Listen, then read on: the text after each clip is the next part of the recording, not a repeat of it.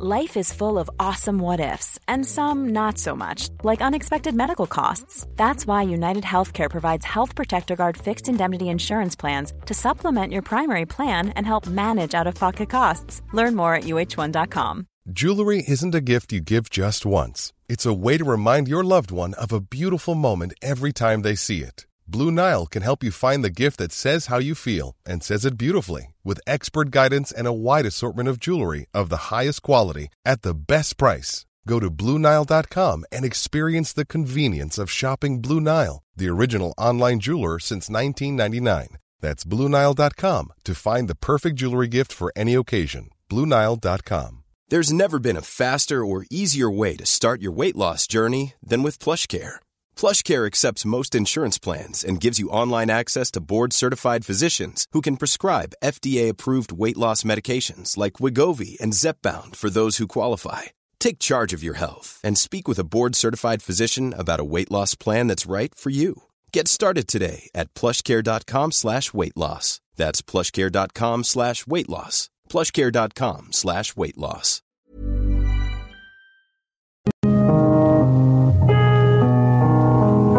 Lettura della Bibbia. Ciclo di conferenze su Ezechiele e i profeti post-esilici tenute al Centro Culturale San Fedele di Milano nel mese di marzo-aprile 1992 da Monsignor Gianfranco Ravasi, docente di Sacra Scrittura alla Facoltà Teologica dell'Italia Settentrionale. Terza conversazione. Sabato 28 marzo 1992. La mappa della Gerusalemme futura e i cento simboli di Ezechiele.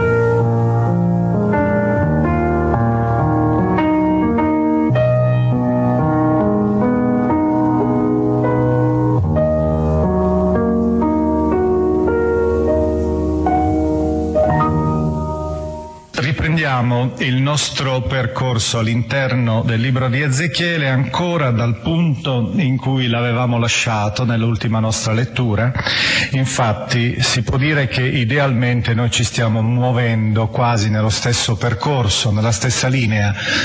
Abbiamo sempre all'orizzonte quelle ultime ore del regno di Giuda e quindi della capitale Gerusalemme. E queste ultime ore vengono rappresentate dal profeta con una sua particolare scena dipinta con quei colori che per certi aspetti abbiamo già cominciato a conoscere nostro, nell'ultimo nostro incontro. Abbiamo davanti a noi in realtà non ora una azione scenica, abbiamo davanti a noi piuttosto un canto, una parabola cantata e difatti rettificando un po' anche il, i titoli delle nostre conferenze, quest'oggi sostanzialmente ci dedicheremo a conoscere le parabole di Ezechiele senza poter esaurire il tema anche successivo che era stato enunciato nel titolo di questa conferenza. Davanti a noi quindi solo le simbologie e cominciamo subito con questa prima simbologia narrata, quella che fa da sigillo alla sceneggiatura già nota che abbiamo già conosciuto del mattone del mattone d'argilla. Siamo nel capitolo ventiquattresimo. Il capitolo ventiquattresimo è anche datato, il 10 del decimo mese dell'anno nono. Mi fu rivolta questa parola. Siamo nel 587 avanti Cristo. Figlio dell'uomo, metti per iscritto la data di oggi, di questo giorno, perché proprio oggi il re di Babilonia punta contro Gerusalemme. È l'inizio del grande assedio di Gerusalemme. Questa data costituisce il punto di riferimento della parabola stessa e forse anche può darsi che sia una nota semplicemente redazionale proponi una parabola a questa genia di ribelli, dicendo loro, il termine usato per indicare parabola, che ricorre più di una volta in Ezechiele, è mashal, E mashal è un termine molto generico in ebraico per indicare una gamma abbastanza ampia di generi letterari diversi che vanno dal proverbio alla parabola, dal carme all'enigma sapienziale, all'indovinello.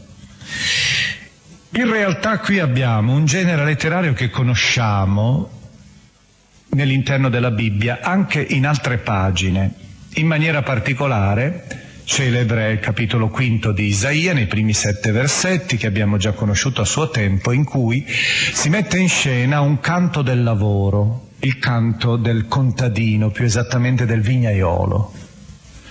Possiamo anche ricordare un altro bellissimo arcaico testo, un semplice frammento che si trova nel capitolo ventunesimo del libro dei numeri ai versetti 17 e 18, cioè il canto degli scavatori dei pozzi, un canto anch'esso arcaico, di origine probabilmente nomadica, che esalta la funzione decisiva del rabdomante e di coloro che sotto la sua guida riescono a trovare la vena d'acqua.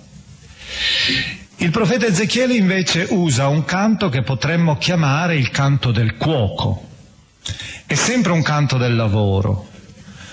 Il genere era noto, lo si usava, come d'altra parte è avvenuto sempre nell'interno della storia dell'umanità, che le professioni avessero, fossero spesso accompagnate anche da questi canti che segnavano in qualche modo la, le scansioni precise del lavoro stesso, quasi ritmandolo, permettendo quasi al cantore di seguire le varie tappe della professione o del lavoro, del gesto che si doveva compiere, qualche volta persino rendendolo in maniera musicale, cercando quasi in maniera onomatopeica di creare i momenti, i suoni di quel lavoro. Il profeta lo presenta in due momenti. C'è prima di tutto il canto della cottura del contenuto poi successivamente il cuoco sembra quasi essere impazzito e continua a surriscaldare quella pentola, continua a dare fiamma, fuoco a questa, a questa preparazione, a questo preparativo che egli ha davanti a sé nei confronti di un pranzo che mai si celebra, che mai avviene, che mai si trova. Per cui la scena diventa, come spesso in Ezechiele, surreale si stanno preparando delle carni per un banchetto che non ci sarà, anzi l'attività del cuoco sembra essere follemente protesa a semplicemente bruciare, alla combustione di tutto il cibo. Vediamo il primo movimento, è nei versetti 3-10. Metti su la pentola, mettila e versavi acqua Mettici dentro i pezzi di carne, tutti i pezzi buoni, la coscia e la spalla, e riempila di ossi scelti. Prendi il meglio del gregge. Mettici sotto la legna e falla bollire molto, sì che cuociano dentro anche gli ossi.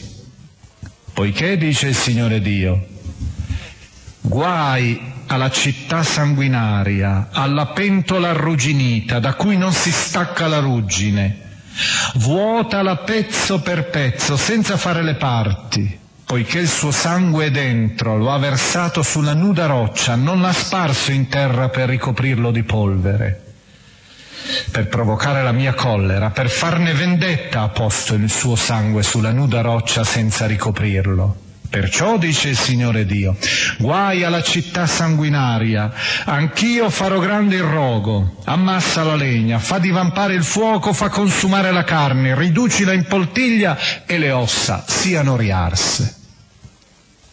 Come vedete, al di là dell'apparenza immediata, il gesto di una cottura, il testo è evidentemente un canto, il profeta non compie questo gesto materialmente, lo canta soltanto.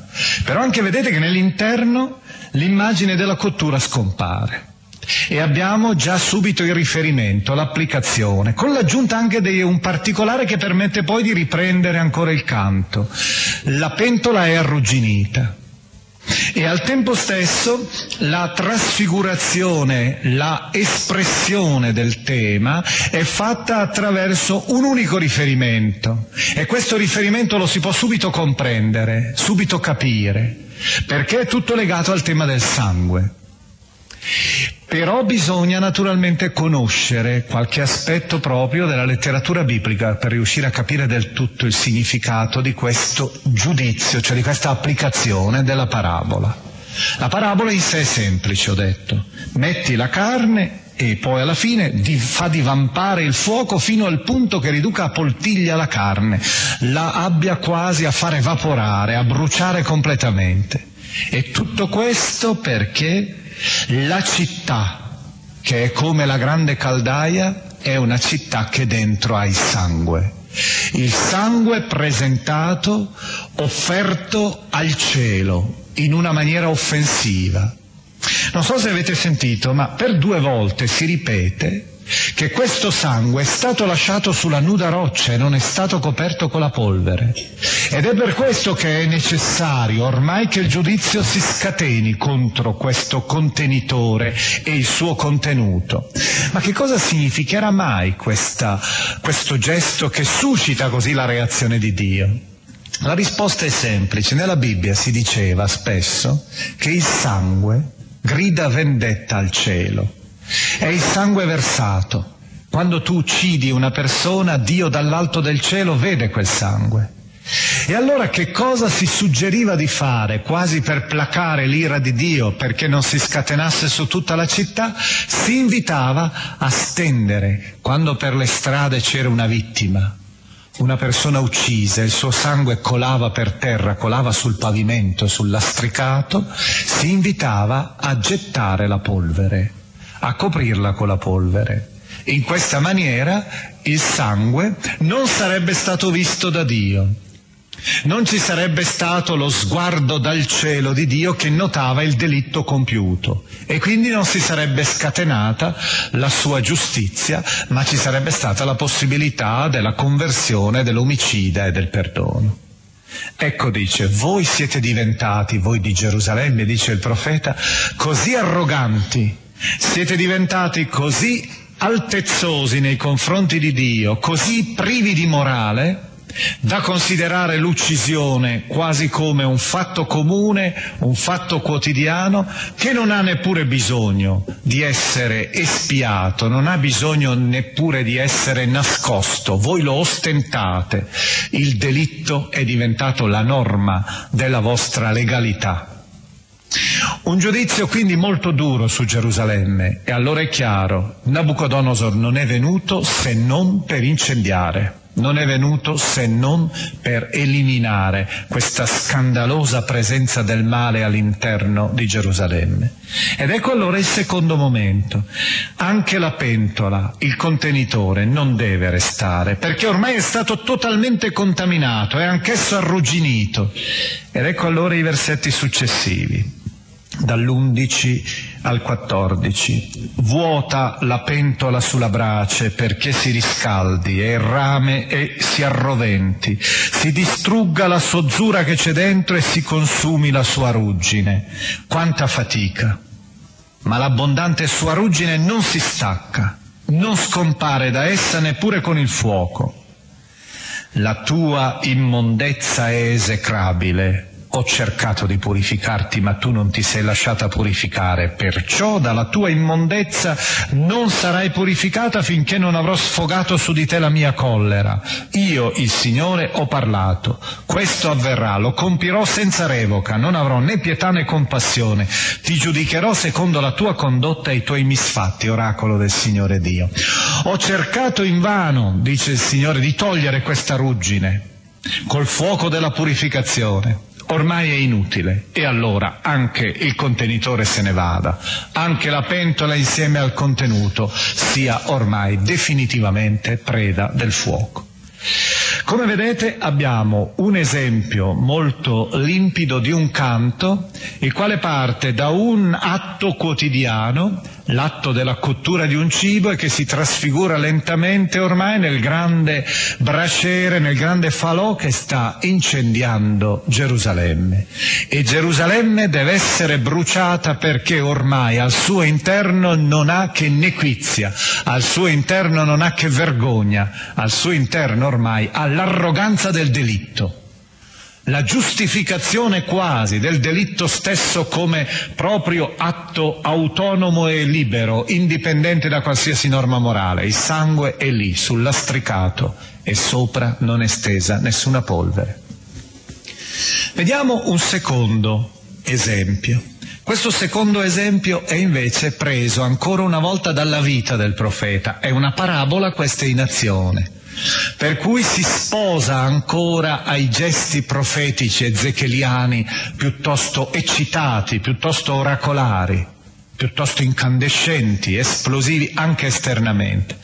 In questo caso il testo lo troviamo ancora nel capitolo ventiquattresimo, nella seconda parte del capitolo, in questo caso abbiamo ancora due momenti, due momenti distinti, in cui c'è un evento che incide sulla pelle del profeta, e secondo l'elemento significativo sarà il comportamento del profeta di fronte a questo evento. Questo diventa segno.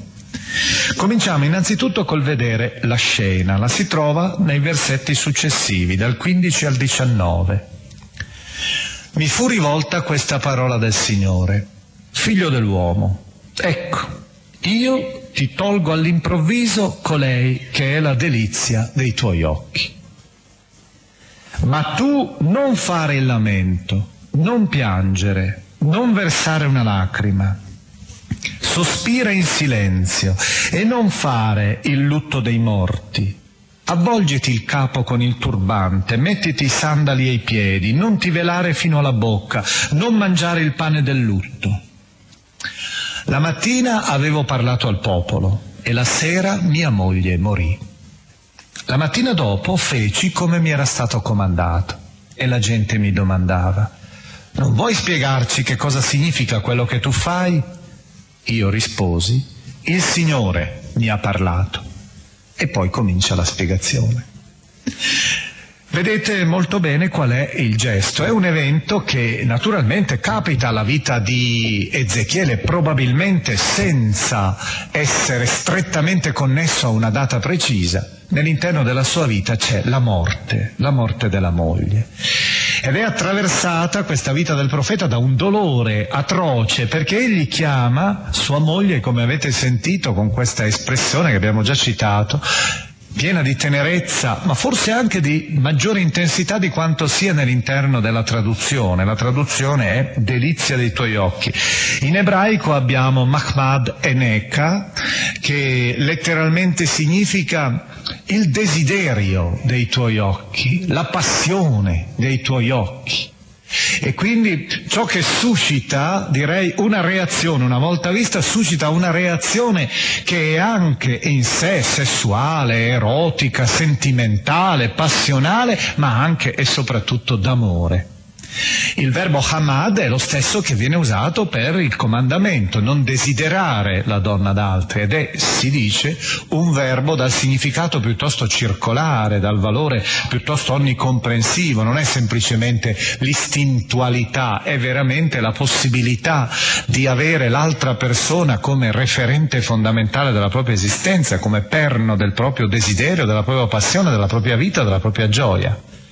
Quindi il profeta amava la moglie ed ecco che la perde. Questo evento di lutto diventa per lui un segno della sua missione. E naturalmente il segno della missione è questo, la morte di Gerusalemme è come la morte di tua moglie. Tu però dovrai dire agli israeliti una cosa, che essi saranno di fronte ad un evento così improvviso come è stato la morte di tua moglie un evento che tu non attendevi. Sarà un evento così repentino, così subitaneo da impedire persino il gesto del lutto, il gesto delle lacrime. Sarà un evento disperante. Quando non sarà neppure più possibile fare tutto ciò che appartiene alla fine alla consolazione del vivente, perché voi sapete che dopo tutto le celebrazioni funebri sono sostanzialmente consolazione per chi vive nell'interno di tutte le culture. Tant'è vero che il loro rituale fa sì che alla fine lentamente trascolori e diventi un rito di società trascolori fino a diventare banchetto. Difatti il profeta ricorda tutti i gesti di lutto che egli deve evitare e che appartenevano alla grande coreografia orientale del lutto. Egli non deve fare il lamento, e sappiamo invece come il lamento, ancora nel mondo orientale attuale, ma anche si può dire anche in certe zone, in certe regioni persino dell'Italia, la lamentazione non è soltanto segno di un dolore spontaneo, ha anche qualcosa di rituale al punto tale che esistono le lamentatrici professionali, esiste una specie di rituale delle condoglianze che è obbligatorio. In Israele questo era assolutamente codificato e aveva delle professioniste. Ebbene, tutto questo non devi farlo non devi neppure fare i gesti tipici del lutto, cioè togliersi il turbante, tagliarsi i capelli, eh, sciogliere i sandali ai piedi, andare in giro scalzo, mettere un sacco di lutto, velarsi, velarsi fino alla bocca per rappresentare l'impotenza quasi di fronte al dolore, la domanda che si ferma sulle labbra, la disperazione che non trova parole e soprattutto non devi neppure fare il pasto funebre, quello che viene chiamato il, pa- il, pane del lutto, che veniva preparato con un certo rigore, con una certa ritualità, perché fosse espressione della comunione del dolore. Tutto questo ti è proibito proprio perché anche Israele impari. Ed ecco la lezione, la spiegazione nella seconda scena, quella dei versetti 20-24. Così dice il Signore Dio, ecco, io faccio profanare il mio santuario, orgoglio della vostra forza, delizia dei vostri occhi. Ritorna l'espressione Mahmad, lo stesso termine, dei vostri occhi, Enekem invece di Eneka dei tuoi occhi e amore delle vostre anime.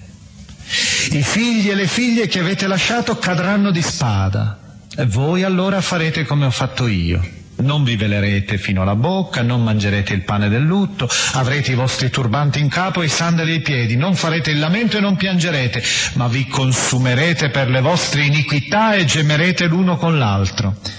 Ezechiele sarà per voi un segno quando ciò avverrà, voi farete in tutto come ha fatto lui e saprete che io sono il Signore, col sigillo, la firma di Dio in finale. Il profeta, vedete, nella sua vita, nel suo corpo, è una pagina scritta, è un oracolo scritto di Dio e voi non avrete altro da fare che leggerlo. Non so se avete notato anche nell'interno del modo con cui costruisce l'oracolo il profeta come egli faccia cadere sua, mm, il suo sentimento di sacerdote appassionato per il Tempio di Gerusalemme. Tra poco, infatti, cadrà quella che è la delizia dei vostri occhi è l'amore delle vostre anime, un'espressione che nel Cantico dei Cantici la donna usa per indicare l'amore, del, il suo amore, il suo uomo. E dall'altra parte, orgoglio della vostra forza. Una, un trittico di definizioni che indicano come il Tempio sia il cuore verso cui converge tutta la tensione di Israele, un cuore che ora è infranto, è spezzato, è trafitto. Abbiamo visto due esempi. Proseguiamo ora il nostro viaggio nell'interno dei segni, dei simboli profetici, ora stando però molto di più testi, sui testi letterari, cioè sulle parole del profeta, più che noi sui suoi gesti. Abbiamo dunque visto il canto del cuoco e il canto della moglie defunta del profeta. Ora invece cercheremo di vedere una pagina che riflette molto di più, che ci insegna il modo con cui leggere lo stile del profeta, conoscere lo stile del profeta, ma al tempo stesso ci farà vedere come lentamente attraverso questa parabola, attraverso questo canto, il profeta continua a lanciare quel suo messaggio che nella prima parte è un messaggio soprattutto di giudizio, implacabilmente di giudizio, nella stessa maniera con cui Geremia, il profeta che l'aveva preceduto, aveva annunciato fino alla distruzione di Gerusalemme solo rovina, solo morte, senza speranza. Sarà dopo che affiorerà la fiducia. Il, l'esempio, che non è facile, ve lo faccio ascoltare adesso nel capitolo diciassettesimo, i versetti due seguenti. Il profeta definisce tutto questo un enigma e una parabola. Hidà e Mashal. Mashal sappiamo già, parabola, racconto, esemplare, cantico anche. Hida è proprio l'enigma, l'indovinello sapienziale. È in pratica qualcosa da decifrare, il rebus, il crittogramma da scoprire. E vedremo che nell'interno del racconto è proprio come cercare un rebus, trovare le parole, le lettere giuste che permettano di completare a prima vista queste lettere che sembrano essere disperse per terra, quasi senza significato. Il caleidoscopio si compone però progressivamente senza gravi difficoltà. La parabola è quella delle due aquile, del cedro e della vite.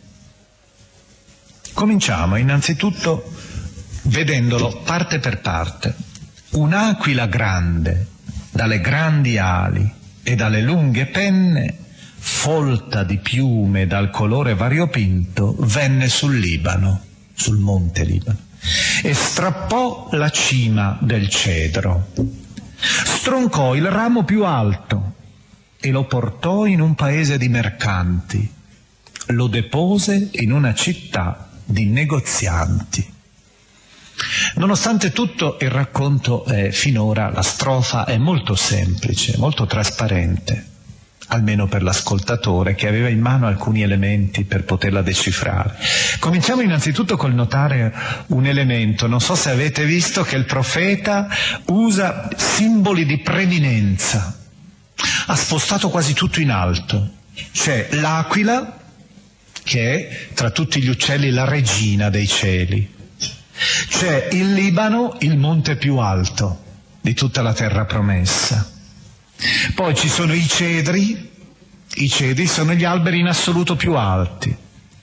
Il ramo preso è la, dalla cima, dalla vetta, e anzi è il ramo più alto della vetta stessa della, dell'albero. Come vedete qualcosa di verticale, sospeso in alto. Chi è mai quest'aquila? Chi rappresenta? L'aquila è Nabucodonosor, il quale sta arrivando e piombando sulla terra promessa. E che cosa fa? Prende dall'albero che è Israele, prende la cima. Chi sta in alto della piramide? Della piramide di un popolo? È sovrano. Per cui egli sta prendendo un re.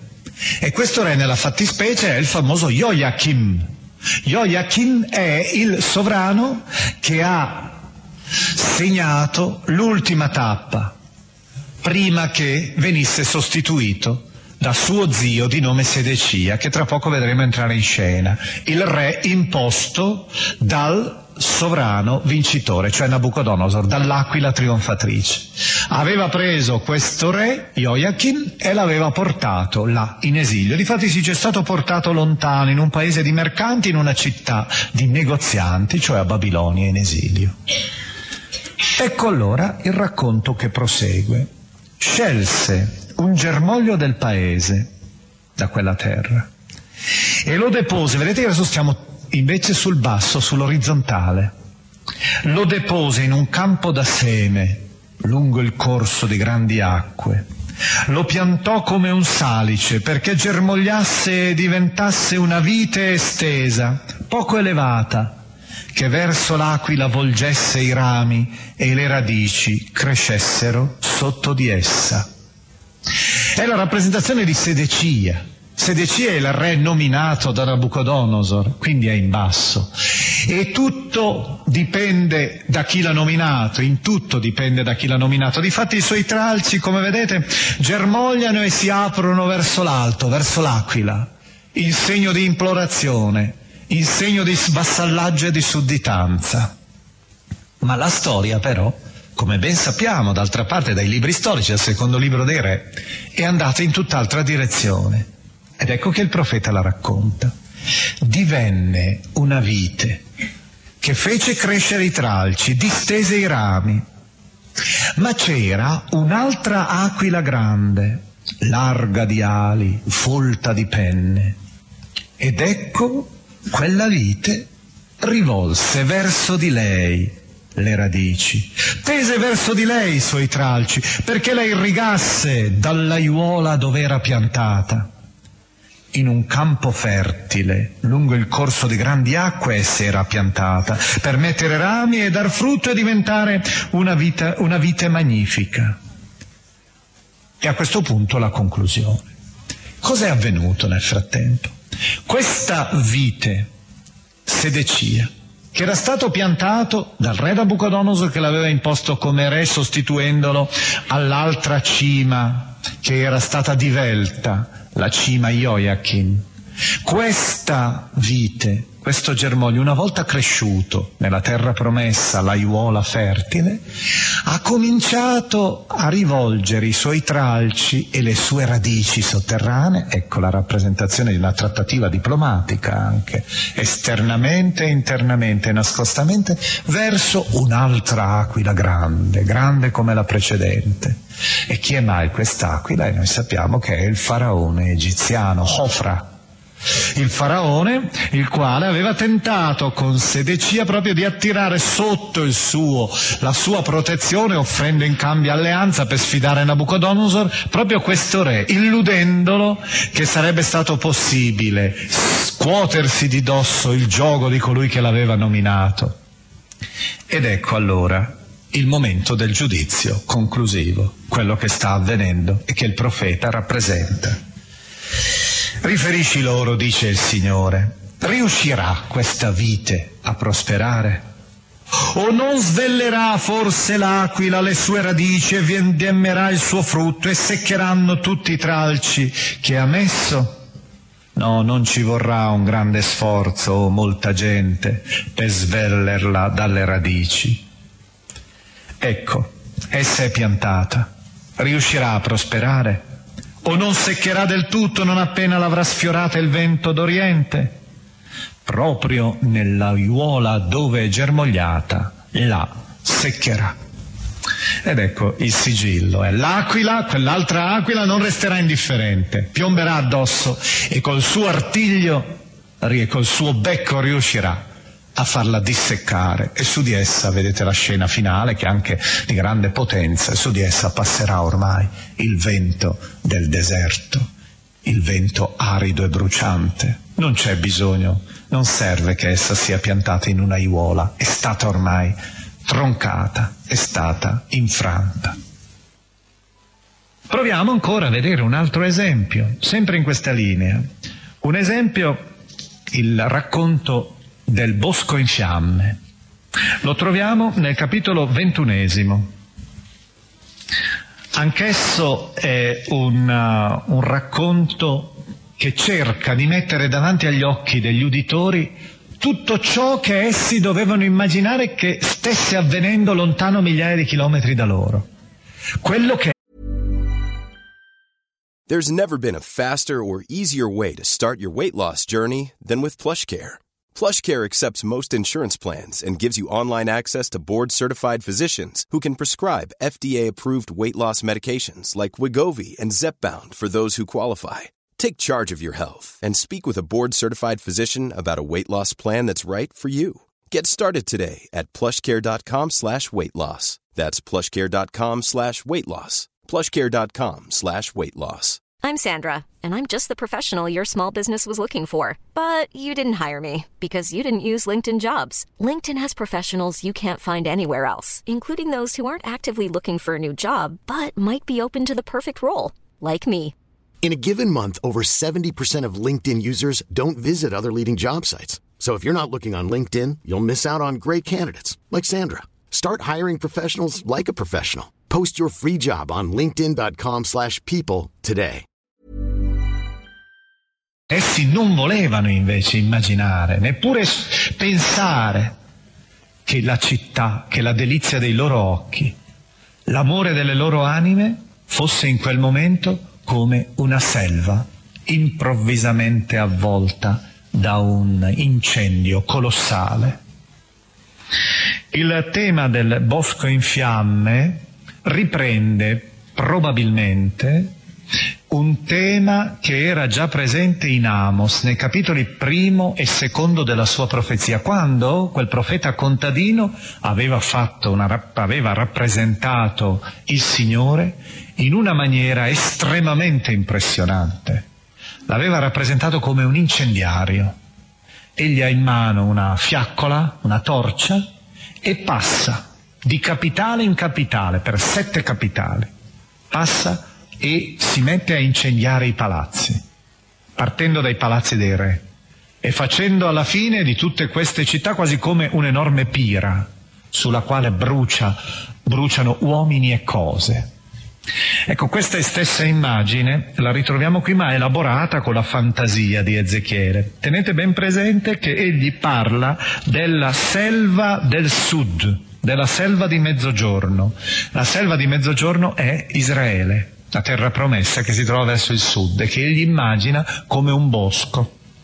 Mi fu rivolta questa parola del Signore, capitolo ventunesimo, versetti 2-4. Figlio dell'uomo, volgi la faccia verso il mezzogiorno, parla alla regione australe e predici contro la selva del mezzogiorno. Dirai alla selva del mezzogiorno. Notate anche questo tipo di dialogo particolare con gli esseri inanimati, eh? quasi per far sempre capire che la natura, e nei profeti questo è frequente, la natura è una parabola essa stessa, è una specie di lezione scritta sulla terra, per cui tu hai come una pergamena dispiegata davanti ai, ai tuoi occhi sulla quale leggi però le sillabe che Dio sta scrivendo e sono sempre sillabe terribili, scritte appunto co- marchiate col fuoco. Ascolta la parola del Signore, dice il Signore Dio, ecco, io accenderò in te un fuoco che divorerà in te ogni albero verde e ogni albero secco la fiamma ardente non si spegnerà e ogni sembiante sarà bruciato dal mezzogiorno al settentrione. Ogni vivente vedrà che io, il Signore, l'ho incendiato e non si spegnerà. Ancora una volta il Signore che scaraventa il suo fuoco, un fulmine, su questa selva immensa. Ed ecco che comincia a crepitare tutto. Notate che crepita sia l'albero vecchio, secco, sia l'albero verde. Che cosa significa tutto questo? Beh, è chiaro per l'ascoltatore. Bruceranno i giovani coi vecchi. Coloro che ormai già sono decrepiti bruceranno insieme a coloro che hanno ancora la linfa nel loro interno come i giovani, ma anche, secondo un'immagine che si può desumere anche da paralleli che ci sono nell'interno della Bibbia, verranno bruciati insieme, giusti ed empi. Il legno verde rappresenta il giusto, che è come un albero piantato lungo i corsi d'acqua, e dall'altra parte invece il legno marcio, il legno corrotto è il malvagio.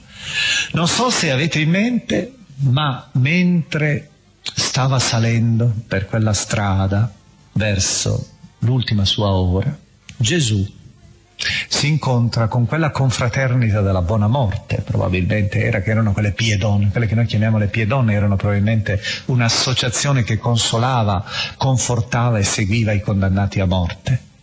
Li incontra e ammiccando al testo di Ezechiele ricorda proprio il tema del fuoco che brucia, il legno verde e il legno vecchio e dice se fanno così al legno verde, che sono io, che cosa si farà mai al legno secco, al legno arido, pronto ad essere bruciato in un istante? per indicare proprio come in quel momento il giudizio di Dio sarebbe stato terribile, perché stava passando attraverso il giusto. E quando sarebbe caduto sul peccatore, che cosa sarebbe avvenuto? Quale incendio mai si sarebbe visto? Per cui invitava quelle donne a piangere su loro stessi, non su lui che si avviava verso la morte. Passiamo ancora ad un altro esempio, in crescendo. Come vedete le scene sono sempre più cariche. E questo è l'esempio che vi voglio proporre, è senz'altro un capolavoro anche dal punto di vista letterario. Lo troviamo ancora nell'interno del capitolo ventunesimo. È il canto della spada del massacro di Dio.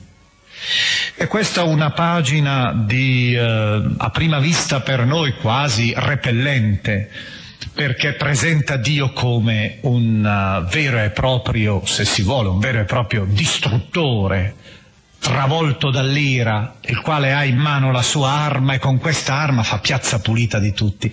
Ma in realtà se andiamo al di là si riesce a intravedere che il profeta non fa che sviluppare in maniera molto libera e personale un tema che era stato caro e che era già stato sviluppato proprio dal profeta Isaia in una maniera molto più contenuta, molto più nobile, molto più solenne, molto più fredda anche se si vuole, meno passionale. Nel capitolo decimo di Isaia si rappresentava la Siria come il bastone, la verga del furore di Dio. Egli aveva preso la Siria, il re di Assiria, come un bastone per tentare di colpire, di piegare il regno di Israele e di Giuda. Per cui Dio avanzava stringendo tra le mani questo strumento del suo giudizio. Il profeta qui carica i toni e presenta la spada, la spada di Dio, che è messa in pugno a un sicario. E chi è il sicario di Dio? E questo potete immaginare anche per gli ascoltatori. Il sicario di Dio è Nabucodonosor. Ricordate che anche Geremia aveva sviluppato la stessa immagine con un altro strumento offensivo. Un martello per me tu sei, o Babilonia. Con te martellavo principi e popoli, con te martellavo quella famosa litania del martello di Yahweh. Ecco, Geremia immaginava il re Nabucodonosor come un martello nelle mani di Dio. Qui invece il profeta Ezechiele immagina che la spada di Dio sia stata consegnata a Nabucodonosor. Il canto della spada, lo sentirete tra poco, bisognerebbe ascoltarlo veramente nell'originale in questo caso, nell'originale ebraico, perché c'è un aspetto che ora ci sfugge e che ha permesso agli studiosi di scoprire una cosa curiosissima, che noi non riusciamo non solo a vedere in traduzione ma neppure a capire in maniera immediata, bisogna avere una conoscenza molto accurata del mondo dell'Oriente. Nell'Oriente voi sapete che esistevano, erano molto diffusi, i canti degli incantesimi.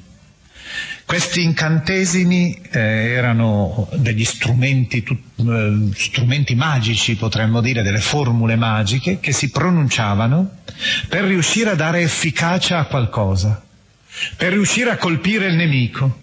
E queste formule dovevano avere al loro interno una particolare fonetica, una particolare risonanza, in modo da permettere che quasi efficacemente si sentisse il, la forza della formula stessa.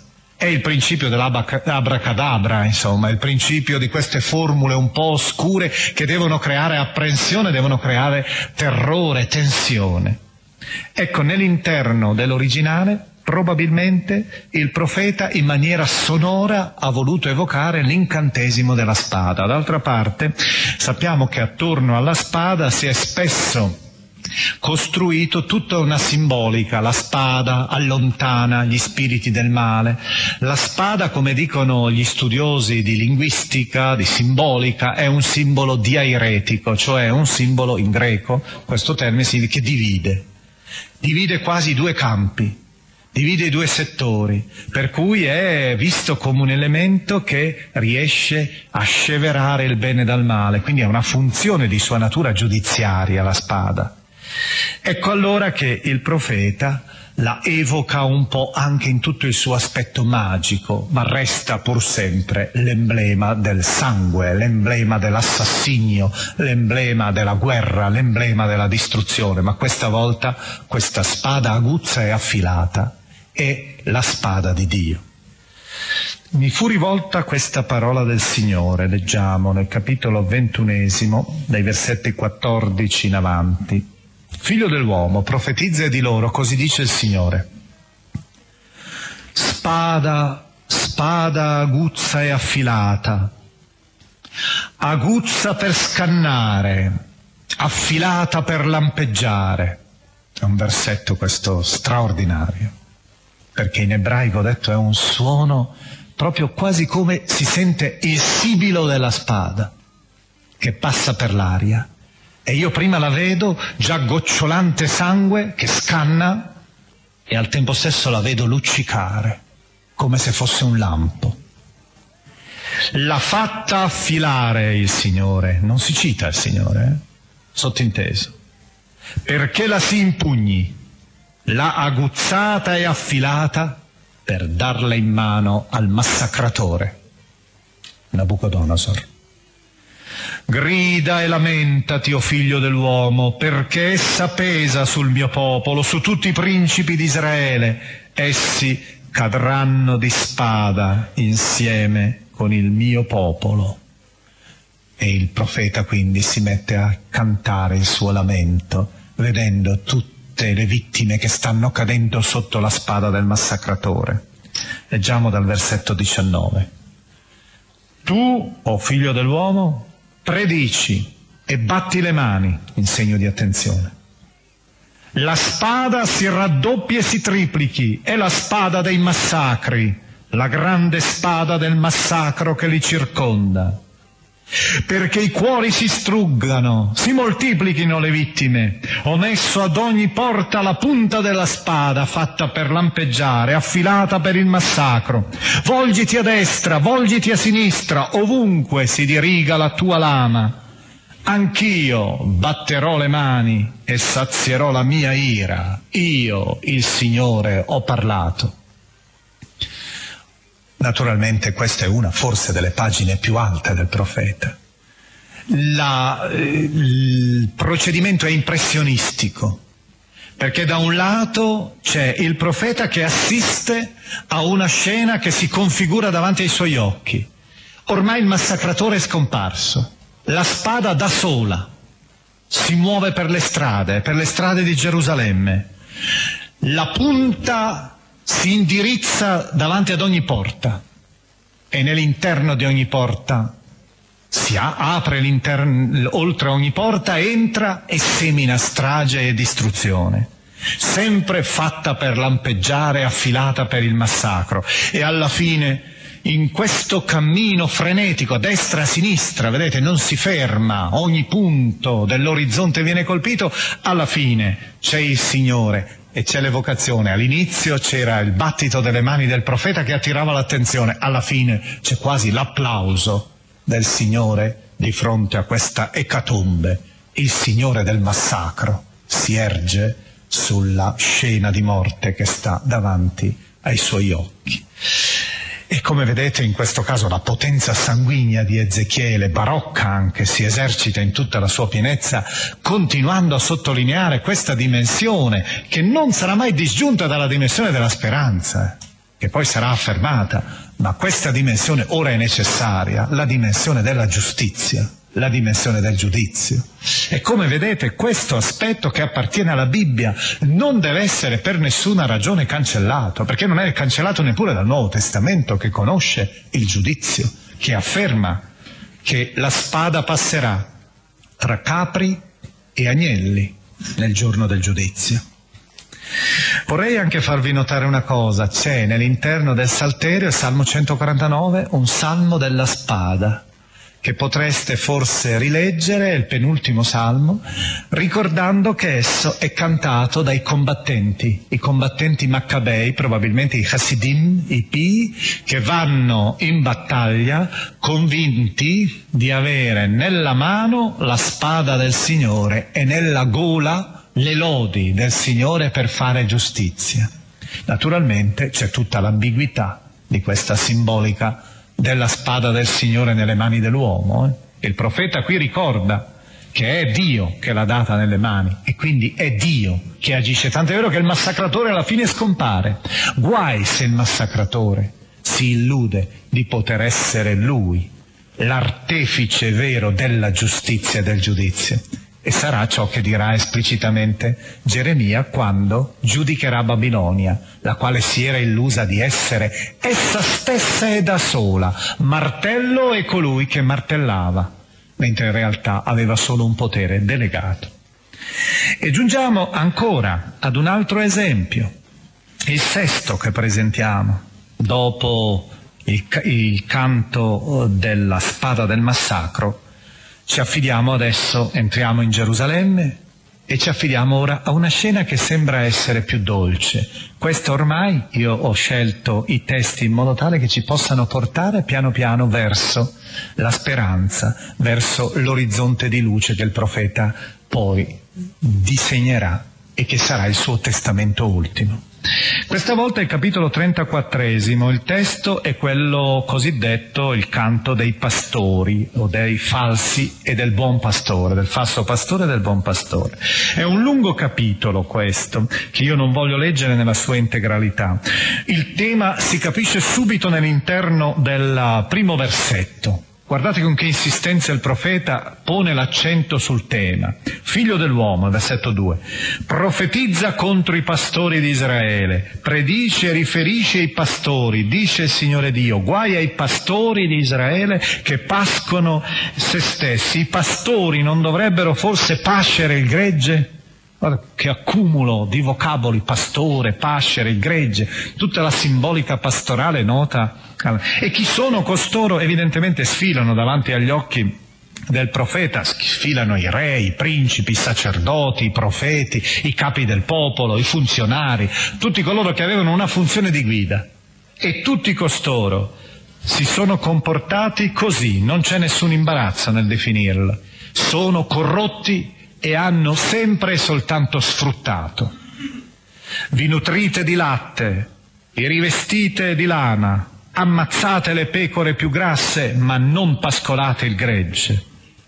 Non avete reso la forza alle pecore deboli, non avete curato le inferme, non avete fasciato quelle ferite, non avete riportato le disperse, non siete andati in cerca delle smarrite, ma le avete guidate con crudeltà e violenza. Ed è per colpa del pastore che esse si sono disperse e sono preda di tutte le bestie selvatiche, sono sbandate, vanno errando tutte le mie pecore in tutto il paese e nessuno va in cerca di loro e se ne cura. A questa situazione, a questo orizzonte, il profeta introduce una distinzione. E questa distinzione è tra le mie pecore, il mio gregge, dice il Signore, e voi pastori. Ormai con voi ho chiuso.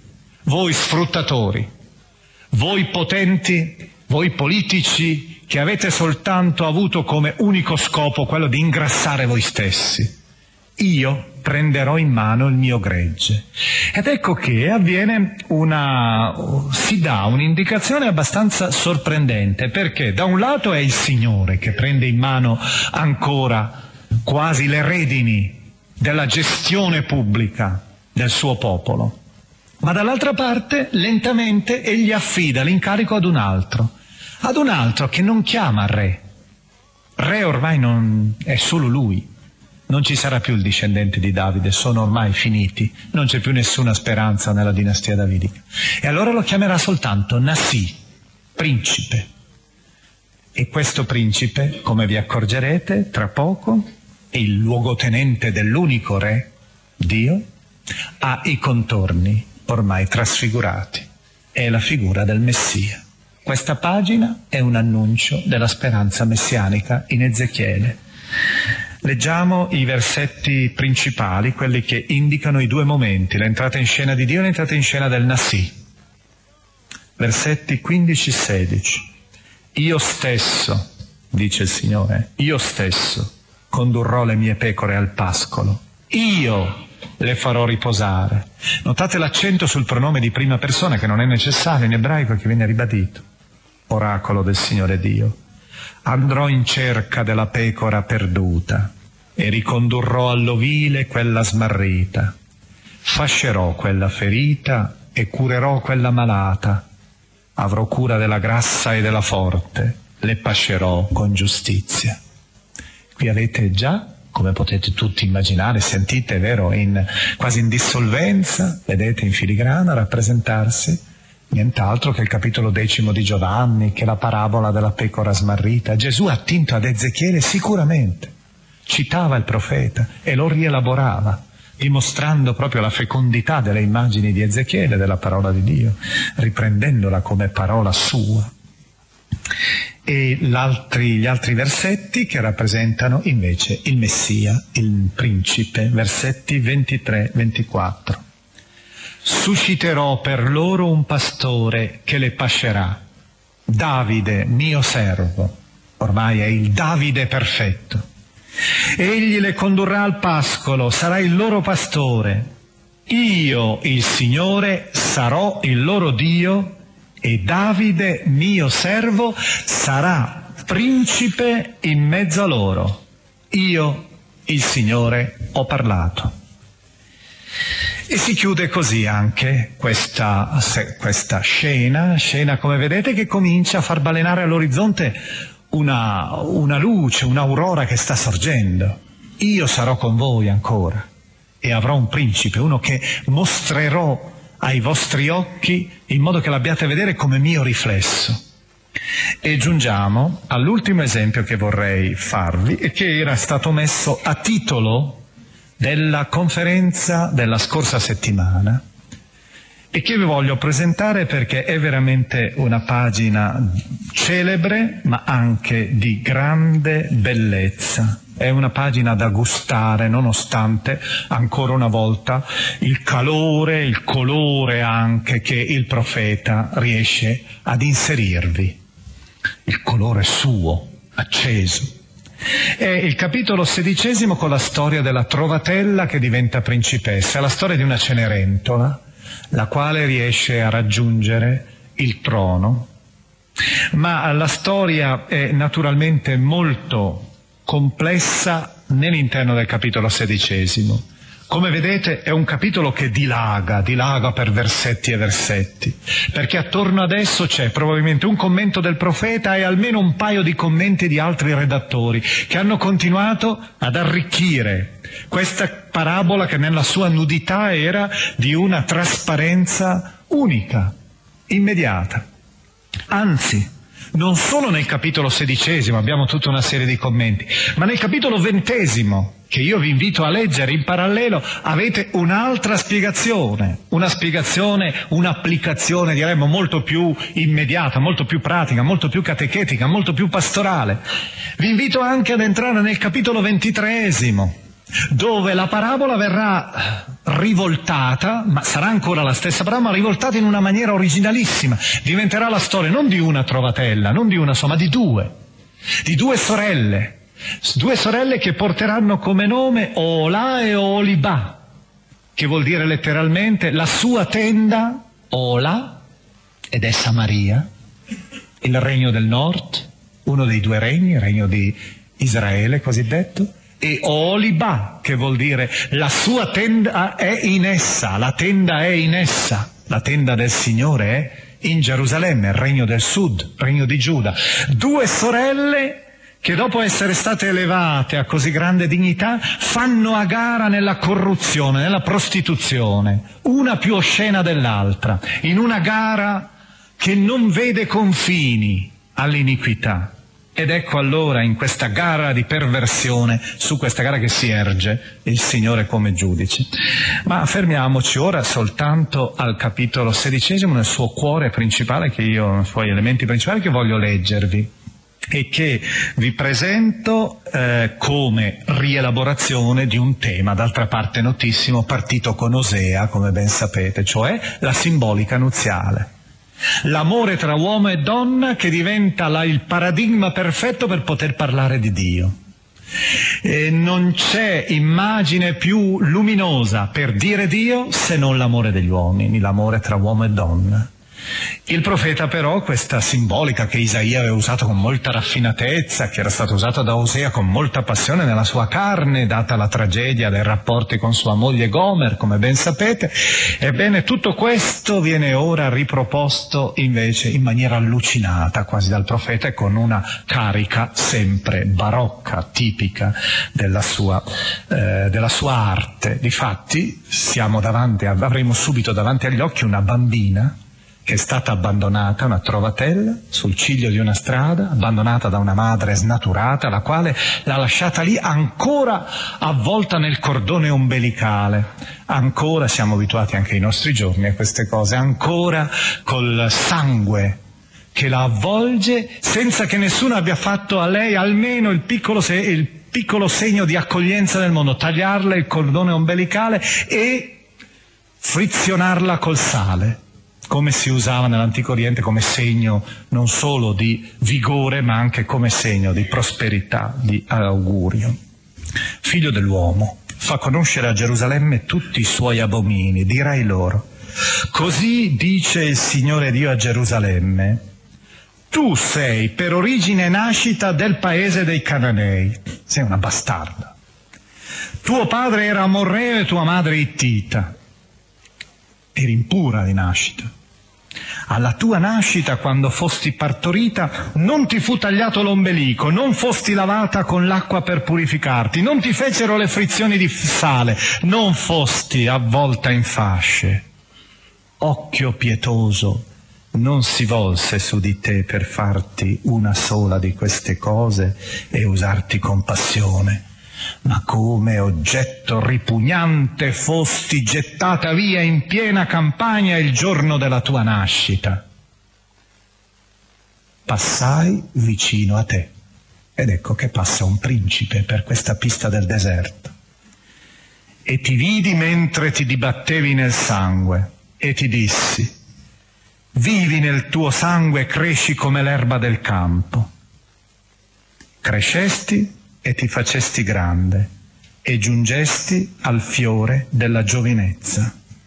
Il tuo petto divenne fiorente ed ormai, ed eri giunta ormai alla pubertà, ma eri nuda e scoperta. Vedete questa trovatella che cresce come una donna selvatica, ma cresce bella, assuefatta alla vita del deserto. E allora il Signore passa ancora. Passai vicino a te e ti vidi Ecco, la tua età era l'età dell'amore. Io stesi il lembo del mio mantello, il gesto rituale del matrimonio, del contratto matrimoniale. Coprii, coprii la tua nudità, giurai alleanza con te, dice il Signore, e divenisti mia. Ti lavai con acqua, ti ripulii del sangue e ti unsi con olio ti vestii di ricami, ti calzai di pelle di tasso, ti cinsi il capo di bisso e ti ricoprii di seta, ti adornai di gioielli, ti misi braccialetti ai polsi e una collana al collo, misi al tuo naso un anello, orecchini agli orecchi e una splendida corona sul tuo capo. Così fosti adorna d'oro ed argento. Le tue vesti erano di bisso e di seta e ricami, fior di farina e miele e olio furono il tuo cibo. Diventasti sempre più bella e giungesti fino ad essere regina. E da quel momento in avanti, con questo accumulo, vedete, di tenerezze, di preoccupazioni, di segni d'amore, e alla fine però la risposta, che sarà nelle pagine seguenti, è il tradimento continuo e sistematico di questa fanciulla. Questa storia, la storia di questa donna, alla fine finisce con una speranza ed è questo il sigillo di una storia di amore, amore tradito, ma amore che alla fine si ricongiunge in un abbraccio.